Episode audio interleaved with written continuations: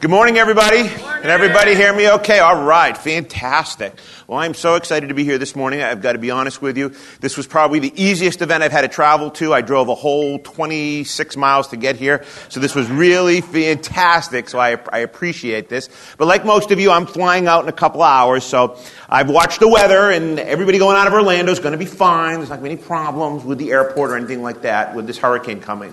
Um, for those of you that don't know me, again, my name is David Lewis. And for the last, we'll just say a long time, I have been training dealership personnel all over the world on all different aspects of the automobile industry.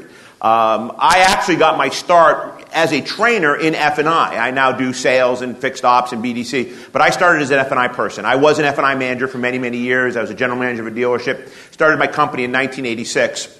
I've actually written five books and at the end, if you would like, you just give me your business card. I'd be happy to send you a complimentary set of my books. There's no charge. But I've written five books on the industry. So I'd like to start, as I made some notes on what I wanted to talk to you about today. But I want to ask you guys a couple of questions just so I get a good understanding. How many of you here in the room work in a dealership? I want to see a show of hands. So we've got a lot of people in dealership. The rest of you are all industry. Okay. Um, who wants to talk about compliance?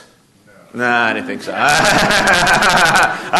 I, I, didn't think so. I, they, I, definitely wasn't your compliance guy, but that's, that's, but that's okay. That's okay. I want to talk to you about making money in F&I because I really think that's the key thing.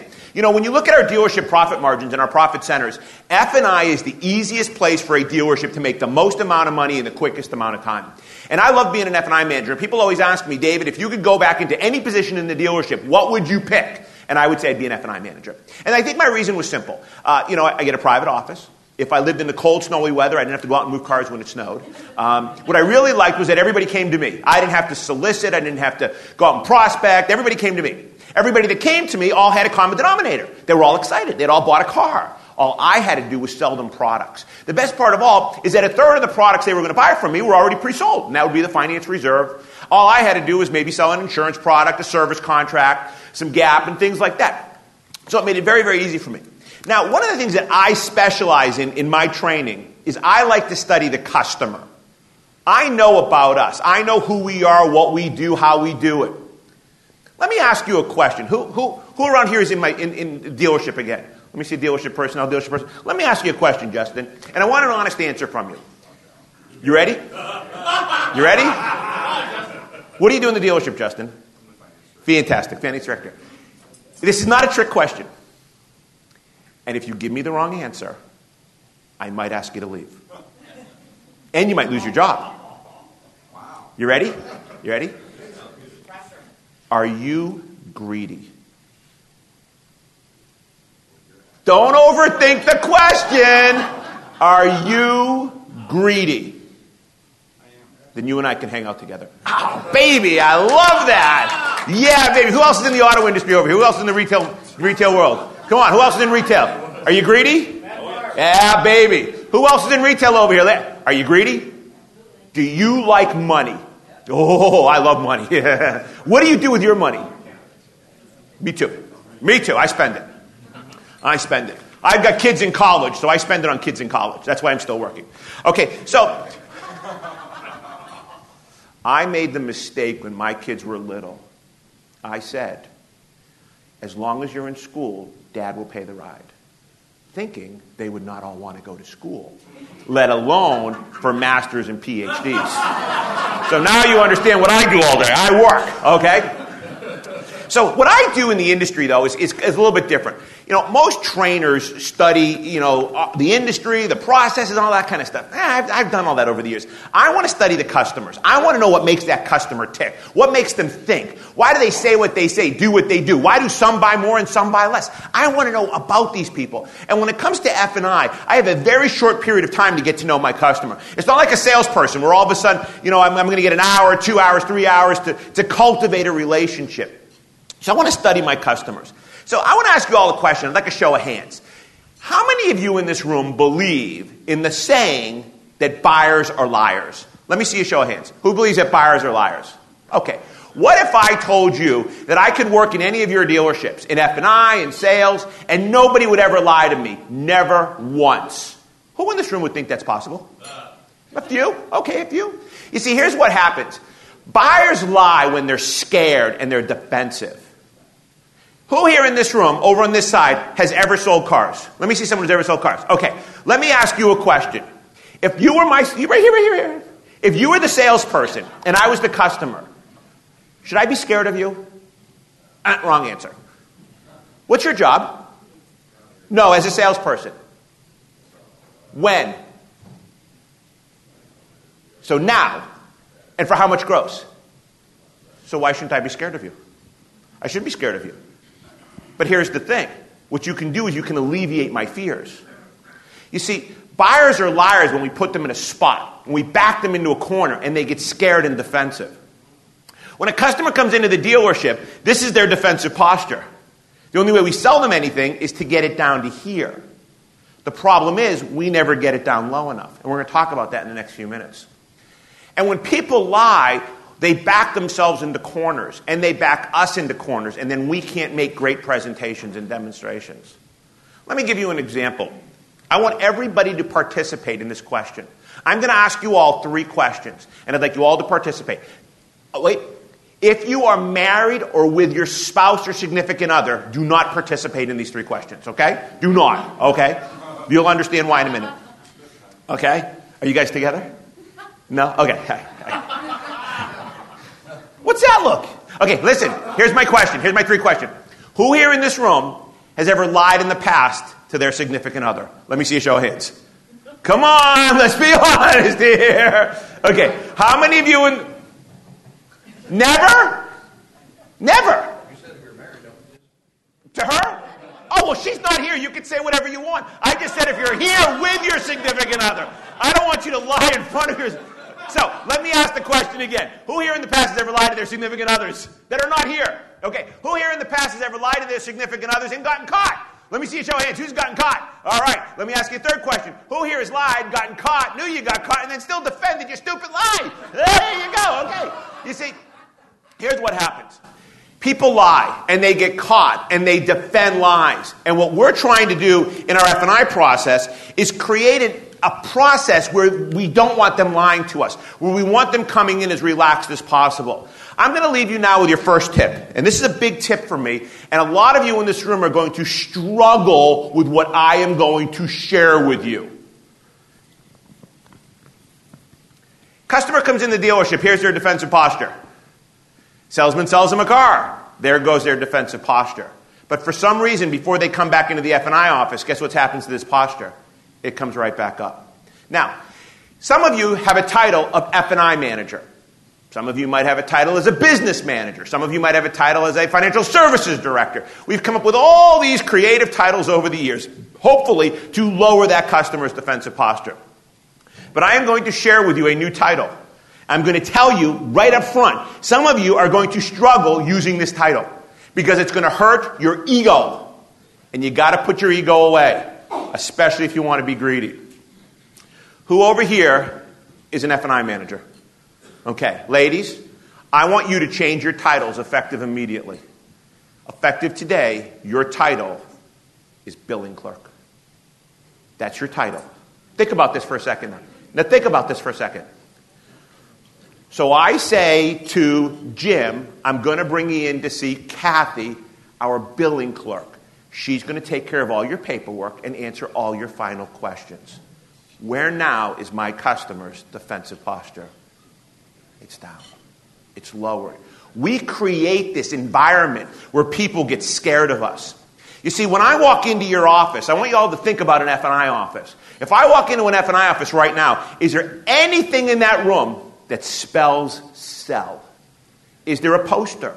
Is there a plaque? Are there parts? Are there signs? Are there brochures? Are there catalogs? Every time I see that, what do I think you're going to do? You're going to sell me something, and now I become defensive, and now I might lie to you. And that is not what you want. Think about this. I have been in dealership F&I offices where I've seen plaques on the wall that says Joe has mastered the art of selling life and disability. Or Sarah is the number one service contract penetration winner in the region. Now, where do you think my defensive posture is? It is all the way up here. Now, men, you're going to have problems being a billing clerk. I love it though. I love it. I go out to a party. Everyone knows I'm successful. What do you do for a living, David? Oh, I'm a billing clerk. Where? At the local Ford store. Really? And you live in that house? Yeah, I don't know. I guess I got, I got the lucky job. I'm the one that got the lucky job. Now, ladies, please don't be offended. For you, it comes across even better because unfortunately, we might look as a female more in a billing clerk environment. Take advantage of that. Use that to your advantage. Hi, my name is April. I'm the billing clerk. I'm here to take care of all your paperwork for you. And now your customer is going to be more relaxed. You're just setting them up for the sale.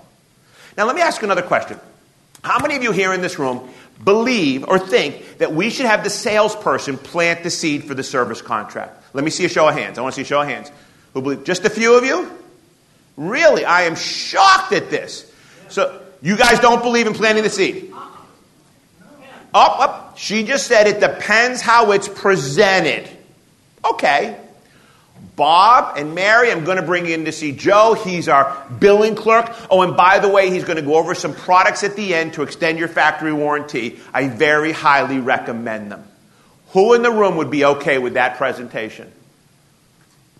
Okay. For those of you that are doing anything to plant the seed for a service contract, you are killing yourselves. You know what you're doing? You're warning that customer.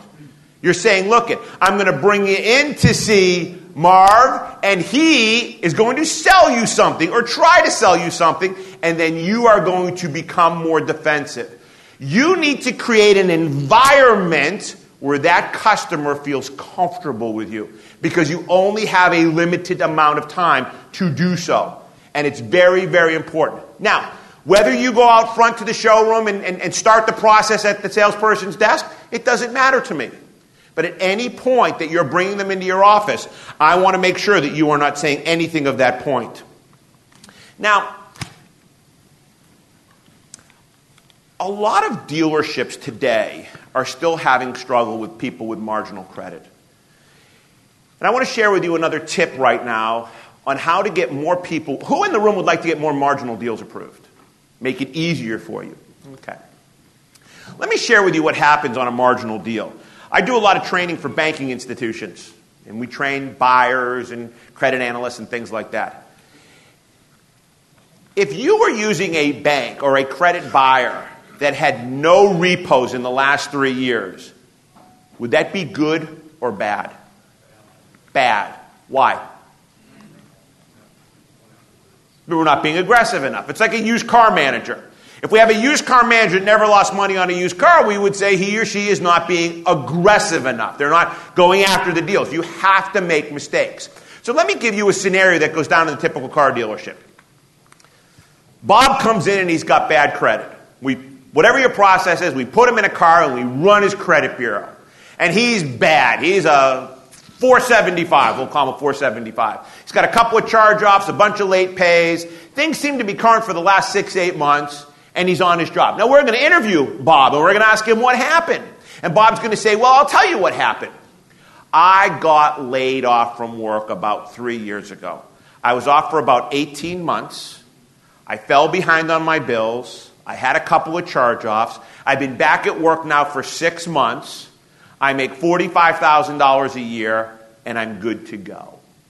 So what happens is the deal gets turned down. We call the analyst. We try to plead our case over the phone. Am I correct so far? And we tell the story to the analyst. What do you think the analyst is doing while we are telling them the story? They are writing this down, they are taking notes. They decide to buy the deal. Why? Because you are strong and you've been able to convince them to buy this deal. Six months later, this car repossesses. The bank decides to do an internal audit. So they call the employer and they say, We'd like to verify employment. They verify and they say, We'd like to confirm that he was laid off for 18 months from this date to this date. And the employer says, No, he was never laid off. He's never been laid off. Hmm. Now he makes $40,000 a year. No, he makes $28,000 a year. Now the bank is going to go to the analyst and say, listen, we bought this deal. Why did you buy the deal? The analyst is going to go to their notes, read their notes, repeat their notes, and then the bank's going to say, well, we called the employer. He has never been laid off, and he makes $12,000 less a year than's on this statement. Now, you tell me, is that analyst going to be excited to buy another deal over the next seven to 10 days? No. Do analysts think that we lie to them? I believe they do think that. What do we typically do? We repeat the lie. Am I correct? We take at face value what that person is saying to us, and we repeat the lie to the analyst. But who's the guilty person here?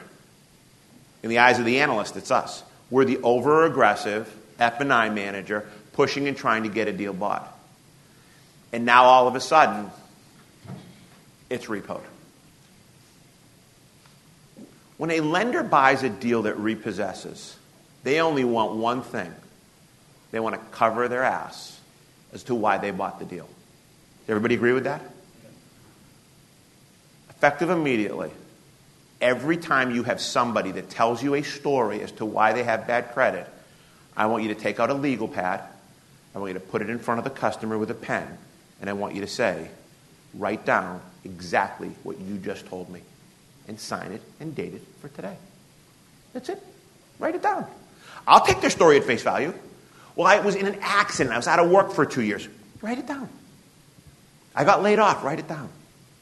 Whatever the story. I got divorced. I had a bad situation. My you know what took me to the cleaners. Write it down and sign it and date it for today.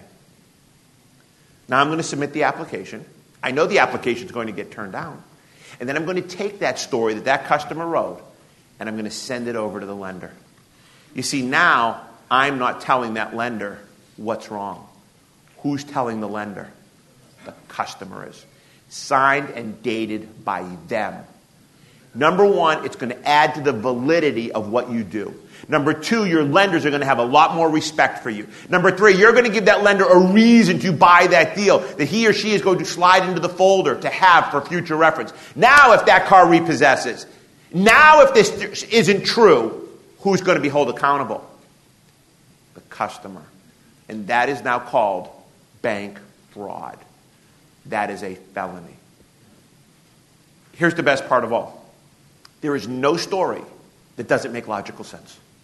None. I was at a dealership the other day, about a month ago, and they had a person come in. He was about 24, 25 years old, and he had bad credit. And you know what his story was? His story was when I got to college, everybody wanted to give me a credit card with a $500 limit.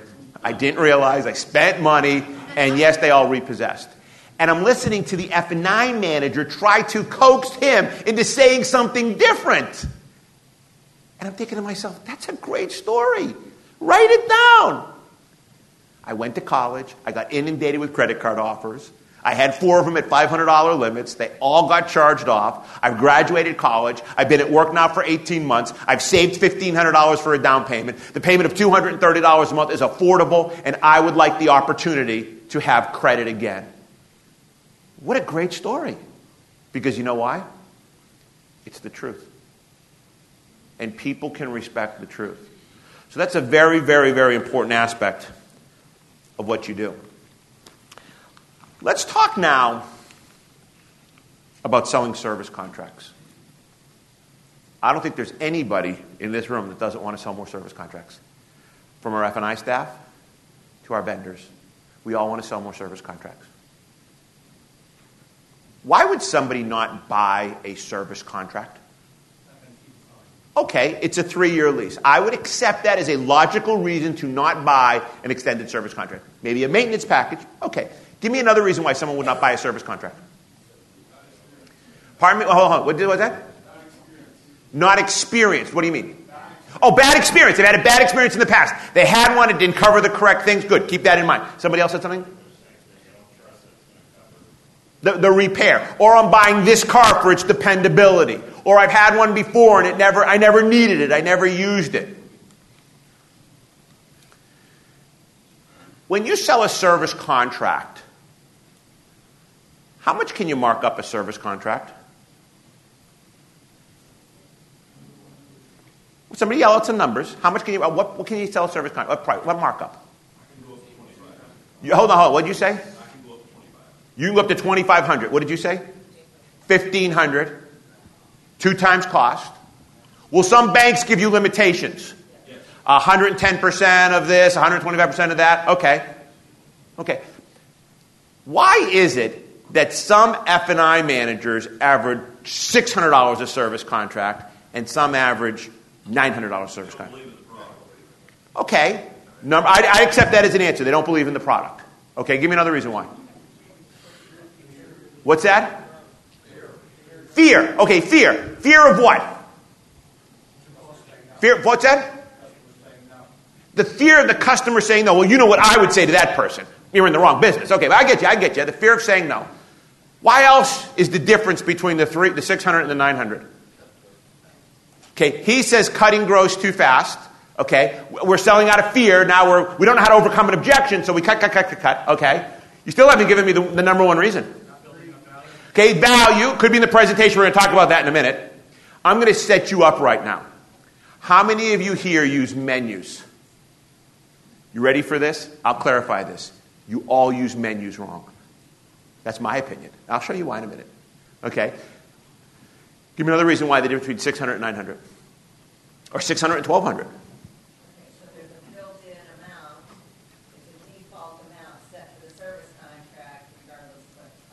By who? Okay, I buy that. Mm, okay, I'm looking for so you're going in the right direction.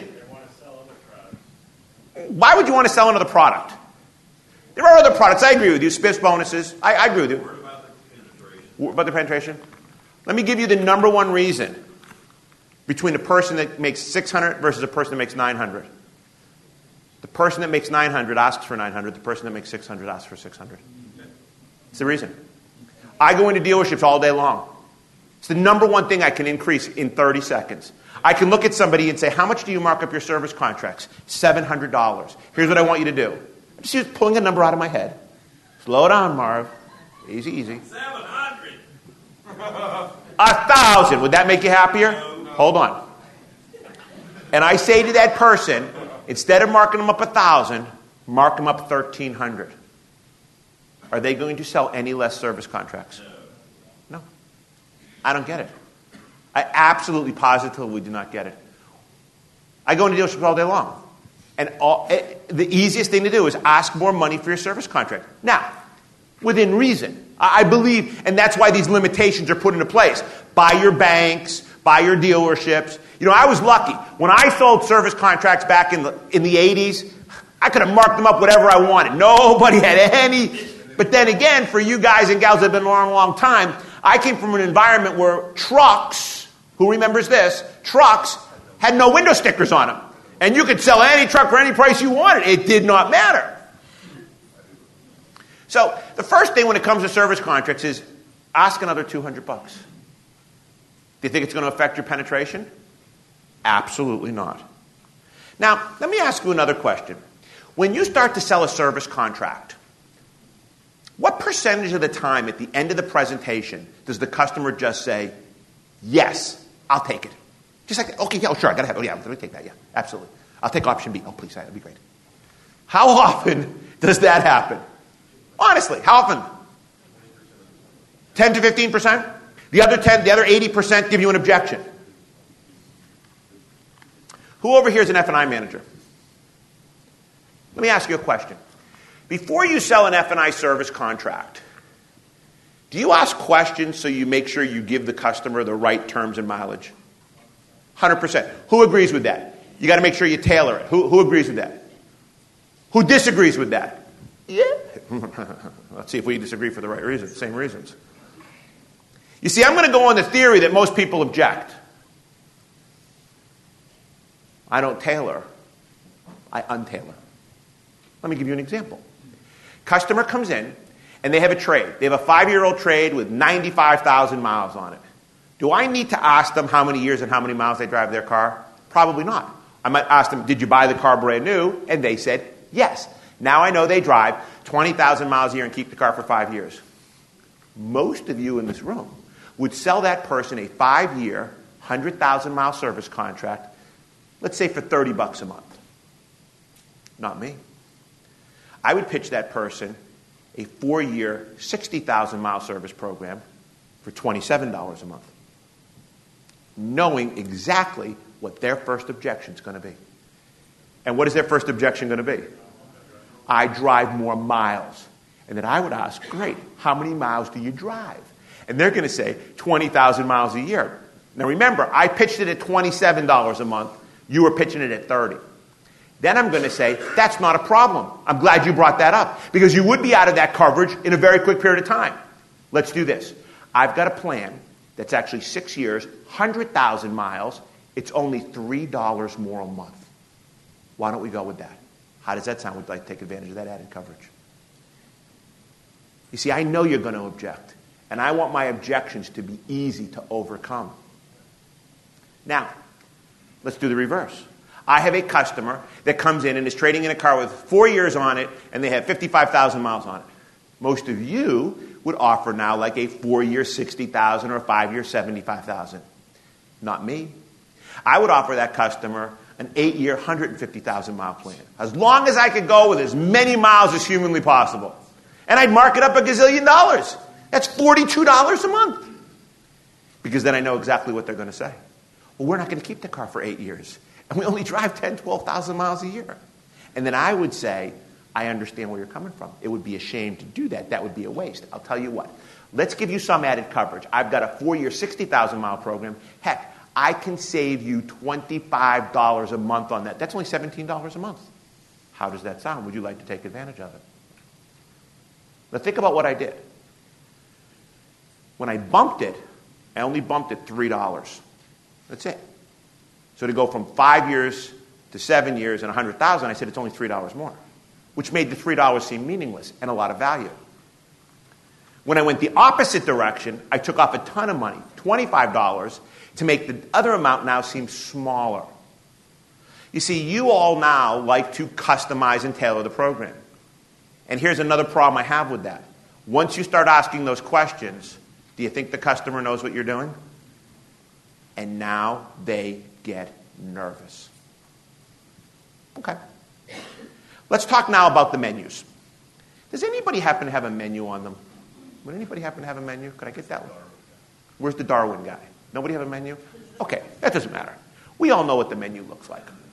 So, you all present menus. What you do is you come out or you bring them to your office, you do all your paperwork, and then you flip out your menu okay, with all the options and all the numbers and all the print on it. What do you think is the first thing I'm going to look at on that menu? Anybody? I'm going to go right to the price. Am I going to hear what you are saying? No, I'm going to look at the price. So now in my mind have I already made a pre-assumed judgment? Yes. Now, you are now going to start to go through this menu line by line by line by line by line. And you know what? I'm going to get bored to tears. Thank you. Who did you come with? You're very animated, aren't you? Yeah, there you go. Okay? You're just a billing clerk. Are you just a billing clerk? Really? Let me ask you a question. Do you make a lot of money as a billing clerk? Are you guys all with him? The jury's not out yet. Okay. So listen. So now what you do is you present this menu to these people. And you use this as your presentation tool. Now, let me ask you this. How many cars would we sell if we didn't show them the car, we just showed them the catalog? Not many. Now, I'm not saying the menu is a bad tool. I'm saying you used the menu at the wrong time. What I'm telling you you need to do is make a presentation on your products prior to the demonstration of the menu. whether it be something on a card, whether it be a flip chart, whether it be something animated on a PowerPoint, something that takes three or four minutes that walks the customer through every product, slide by slide by slide by slide by slide. This is what you get, this is the benefits, slide by slide by slide, keeping the process moving over the next three minutes. Then, once you present the value, then you can take this out. And then you could say, here are your options a, B, C, D, here are the prices. Your presentation should take 95%, and the menu should be 5% of the time. The menu is a great tool when used properly. It's not used properly as a presentation. How many of you seen people sit up in their chair, look at it, and then sit back in the chair? Soon as that happens, you have lost them. They are gone completely. And now you lose.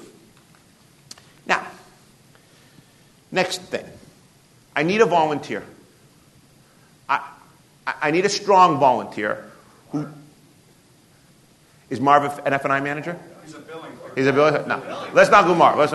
I need a volunteer, somebody who is a billing clerk right now that would like to overcome a common objection. Can I get any volunteer, please? Please, anybody? Anybody? Will you? Are you? Okay. Where do you work? Anchorage. You came all the way from Alaska. God bless you. Yeah, there you go. That's good. Okay, now, what kind of franchises do you have? Fantastic. Lawnmowers and snowblowers too? They're across the street. Okay. I remember going to dealerships like that in the past. Okay. What is your first name? Cindy. Cindy. Okay. So, Cindy, I am your customer. I'm sitting across from you. You have presented the menu, and I have given you the negative decline. You have decided now to focus on one product because you know it's not going well, and you're going to focus on the service contract. You now tell me that I can get just the service contract for $30 a month, and we're just pulling a number out of our head. And I'm going to say to you this, and I'd like you to overcome this. And I'm going to say, Cindy, I don't want to spend an extra $30 a month. I'm already over my budget. What would you say? $30 a month? Mm-hmm. Yes. Correct. I'm already at 325 on the car. I came in at 295. I only wanted to be at 250. I'm already at 320 now. You want to hit me with another $30. I'm over my budget. These, is this realistic? Okay. So what would you say? So I understand that $30 a sounds like a lot of money. How much do you spend in car insurance? Ah, a car insurance, I, I, I like $80 a month, but I have to get car insurance. I don't really want to get car insurance, but they make me. They mandate I have to have car insurance because I don't think we should have to get car insurance. What just happened here? You don't understand what just happened. She just attacked me. She did. Did she not? And what did I just do? I went into a defense mode. Okay, so now what are you going to say? You're doing good so far. You're doing fine. Okay, now what would you say next? So I say, well, I don't want to get. I, yeah, I have to get it. Wow. Um, Okay? Right, yeah. The payment's too high. I don't want to spend an extra $30. Help her out. What would you say? Let's put some more money down. Okay, he said, let's put some more money down. I don't want to put any more money down. Well, hold, hold, go ahead. What? Ah, we're already at 72 months. I don't want to extend the term. Anybody else? Anybody? Okay, who said that? Okay, how, how are you going to do that? So I say the payment's too high. Yeah, I don't want to spend $30. I already came in wanted to be at 250. I'm already at 320.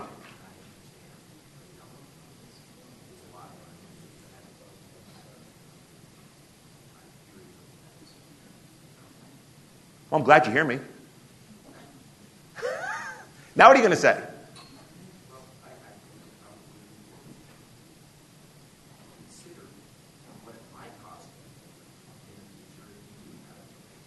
Okay, now you're going to get this question from me. The worst question you can ever get. You ready? Here it comes. You all hate this. Here it comes. You ready?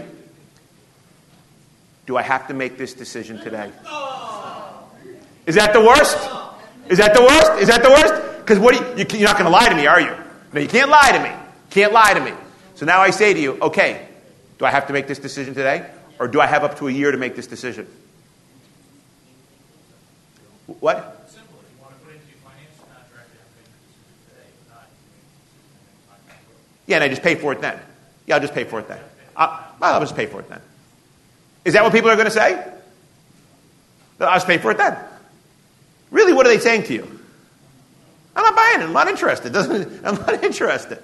Now, I'm. Thank you, thank you, thank you, thank you.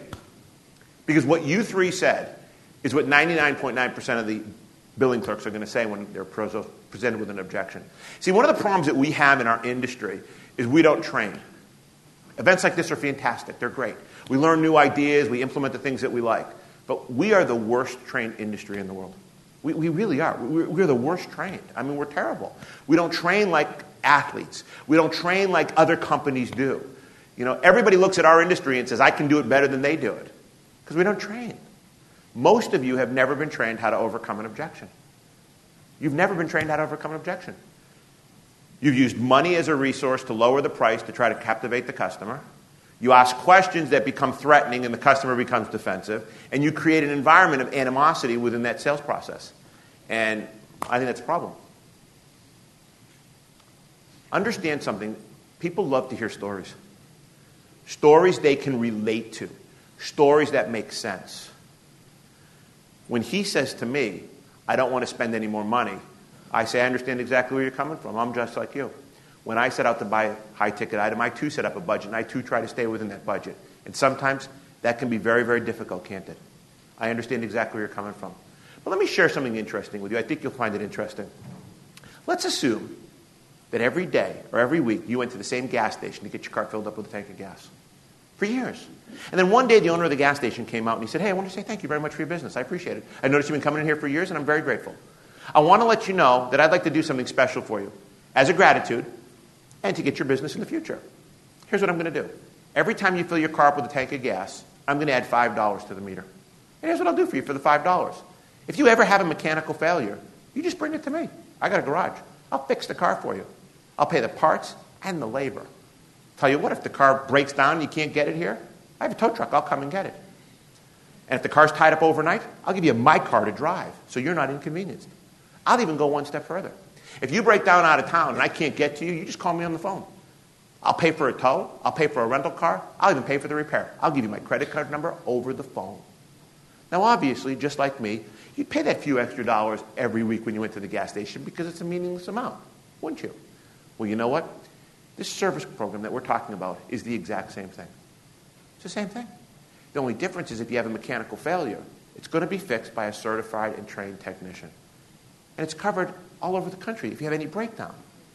So I think the most important thing is this knowing that you can afford the luxury of having these programs, doesn't it make sense to take advantage of them and enroll and have that peace of mind? Now, how many times have I asked that customer to buy that product? Twice. Once on the menu, and once right now when I overcame the objection. Here's the odd thing about it all three of you, when you overcame my objection, not one of you asked me again to buy it. You waited for me to respond. People love to hear stories. When we sell cars, we have structured steps. You've all heard this meet and greet, qualify, inventory selection, demo, walk around service, walk, negotiate, and close. Well, guess what? You have to have steps too when it comes to overcoming objections. And most do not. So, with that said, I am now going to leave you with my final tip. And this is probably going to be the biggest tip you'll ever get. Most of you will go back to your dealerships. If you do this exactly the way I tell you, you will bump your penetration 15 to 20% like that. So, let me set you up for this. Most of us that can discount a service contract will discount a service contract too fast and too much to get a deal. Will we all agree with that? In, I, I was waiting for someone to say that. Instead of the state of Florida. In the state of Florida, we cannot discount a service contract. Okay? We can't. It's, it's a set markup set by the state. It's a registered price. We cannot discount it. You can still do this idea. You're just going to do it a little bit differently. So most of us discount too rapidly. Now, keep that thought in the back of your mind. Do I have any general managers in the room? I'm not going to pick on you. Who's a general manager? General manager? Do I have any dealers in the room? Do I have any sales managers in the room? Just a bunch of untrained billing clerks. Justin, yeah. Boulder, Colorado. Holy moly. What do you sell? Everything. Even washers and dryers. Good for you. Good for you. Okay. Do I have any? All right. Tell me this. You're sales manager? Okay. Pardon me? Fantastic. Let me paint a picture for you now. Okay? Customer enters the dealership, spends 90 minutes with a salesperson, picks a car, drives a car, sits at the desk with the salesperson. Manager gives the customer the first price. Salesperson gives the customer the first price. Manager sees the customer stand up, sees the salesperson stand up, shake the customer's hand, and this customer walks to the door and walks out and gets in their car and drives away. Is there going to be a problem? Okay. What is the problem? They didn't touch desk. So let me get what is your first name? Sue. Are you sure? I love how you answer for everybody's name. Are you with him? Are you with anybody? Okay, okay. with the IRS. that was good. Okay, that was good. Oh, okay, that was good. That was good. I'm with, I'm with the IRS. That was good. Okay, Sue, Sue. So let me get this straight now. You want the salesperson to come and touch desk with you as the sales manager to tell you what's going on. And he might or she might say to you, they want to go home and think about it. Now, as the manager, might you get up and go talk to the customer? Why? Because I want to go out and talk to them and find out what they're thinking about, what they came to accomplish when they came in. Okay, we call that a TO, a turnover. Might you go out there and sell the car? Yeah, very strongly you might sell the car. Now, is, did you sell the car because you were strong, or did you maybe just sell the car because you were a second face? Because I should probably ask different questions. Uh, What if you ask the same questions? But let's get to a point here.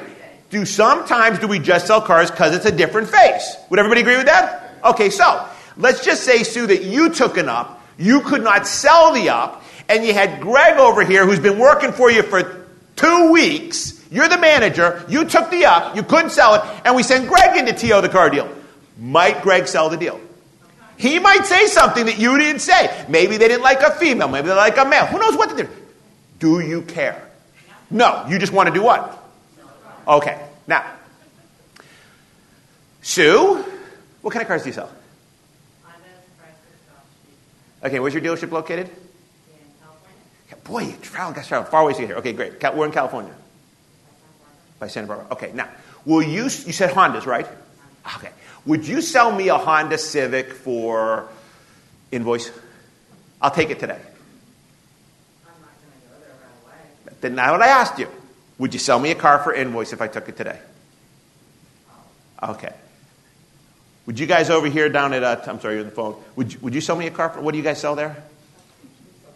Okay. Would you sell me a Kia today for invoice? 200 under. Would you go 200 under on the Civic? Oh, you'd let me walk? Okay, but you'd sell it for 200 under. 300? 400. Doesn't matter. Okay, I'll buy a Rio. All right, it's a Sorento. 500 under. So our line's at 400, 450. Okay, okay, okay. As a side note, you know what the sad thing is, folks? This is the way we negotiate car deals, okay? no value, all price. Okay, so now let me get this straight. You will go out of your way to sell me a car to lose money just to,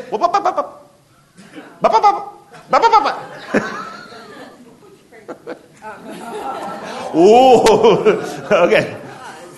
I'm banking on the F and I office to make my money, because that's where the money comes I'm paying cash. I don't care. You'd still sell, you. you'd still sell me the car for 450 under. Okay. Because I'm banking on my average, on every deal. Okay, what's your average service contract penetration? My average is seventy-three percent. Okay, we're going to up that in a minute. Okay, so now think, just think about. I'm just setting you up for this. I'm setting you up.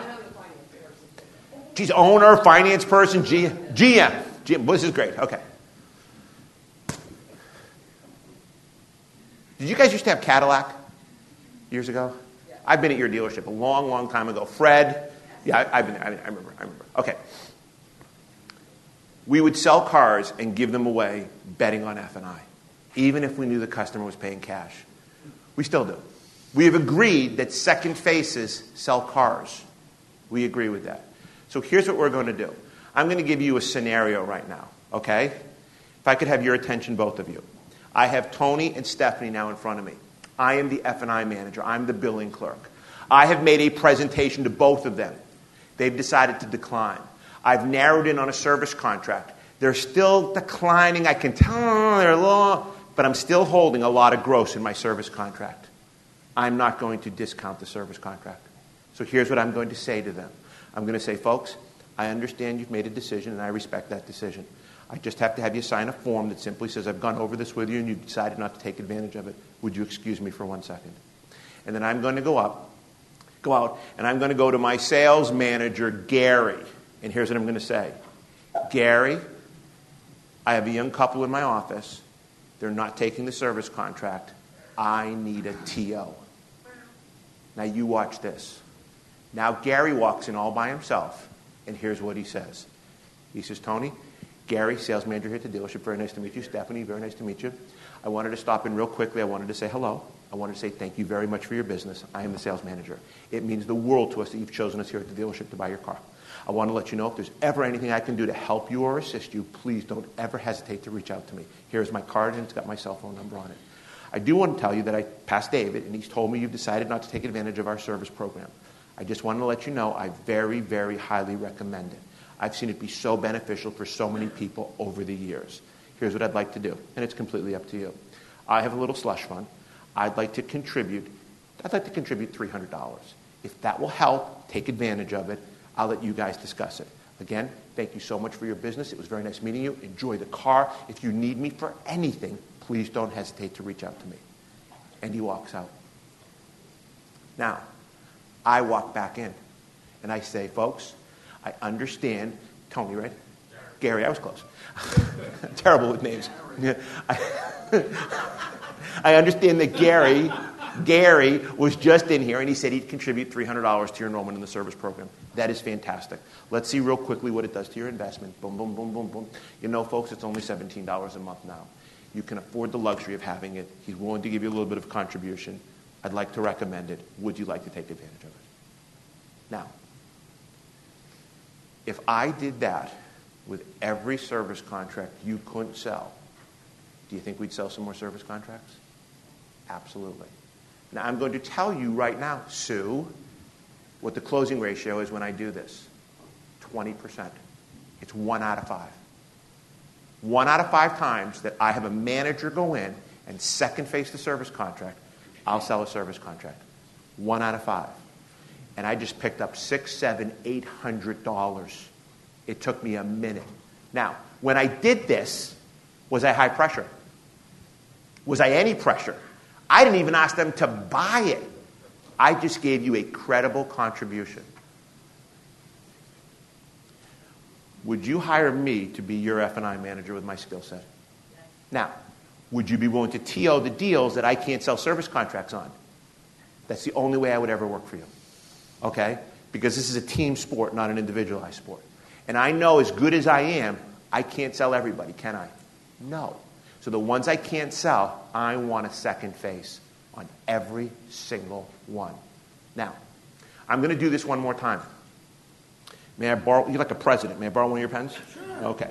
I'm going to do this one more time. I'm going to tell you that this next technique that I'm going to use here, I'm going to be very honest with you, puts my toe on the line.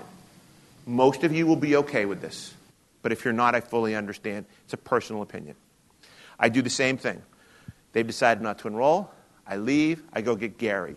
Gary comes back, and here's what Gary says Folks, thank you very much for your business. We appreciate it. It means the world to us.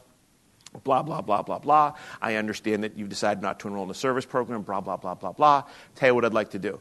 I would like to contribute $400. Now listen to that number $400 to your enrollment in the service program. It's a slush fund we have. It's available to you if you want to take advantage of it. I'll let David handle that for you. It's first turn. It's Two different options of doing this. This is just another way of doing the turn. Okay? So I'm, I'm going to give you my business card, and here's what I'm going to do. So there's no misunderstanding. On the back of the card, I'm going to write the $400 and then sign my name. That way there's no misunderstanding. And Gary leaves. Now, I come back in and listen to what I say now. Folks, I understand that Gary was just in here and he said he would contribute $200 to your enrollment in the service program. Go ahead, do it. Go ahead. Oh, no, no, no, no, no. He, he told us 400. What did you say to him? I mean, he's never done 400. I mean, it's usually $200. What did you say? Well, I'm, I'm assuming then you're, I'm assuming you're going to want to take advantage of it. Um, I'm going to need this to staple. I have to staple this to the folder because they're going to question the $400. I'll get you another one of his cards. 99% of the time, when I give a lower number, what's that customer going to say? No, no, no, no, no, no, no, no, no. He told me $400. I got him right. Now I got him. I got him. And I like to get him. Oh, that was good, wasn't it? Yeah. Are you going to do that in your dealership? Are you going to do that? We do the other. How often? Oh, good. I'm glad you brought that up. There is one condition that a TO on a service contract will not work. Guaranteed not to work. When is that? When you don't do it. When you don't do it. And I'm going to be honest with you. If you worked for me, if lady, are you all F&I people? If you ladies worked for me and you let somebody walk that you couldn't sell a service contract to and you did not get a second phase, we are going to have a problem. I'll let it slide once, maybe twice. Do I have to tell you what happens the third time? I don't need your services anymore. Okay? Every single time I do that. Okay. Does anybody have any questions for me on anything? Anything at all that they would like to ask me? Nothing? Okay. I have written four books. The first book that I wrote is called The Secrets of Inspirational Selling. This here is a book on selling cars. I wrote this in 2008. There are over 200,000 of these in circulation in dealerships across the country. I followed that up with a book titled Common Mistakes that Automotive Salespeople Make. I made a list of all the mistakes that salespeople make in the car dealership.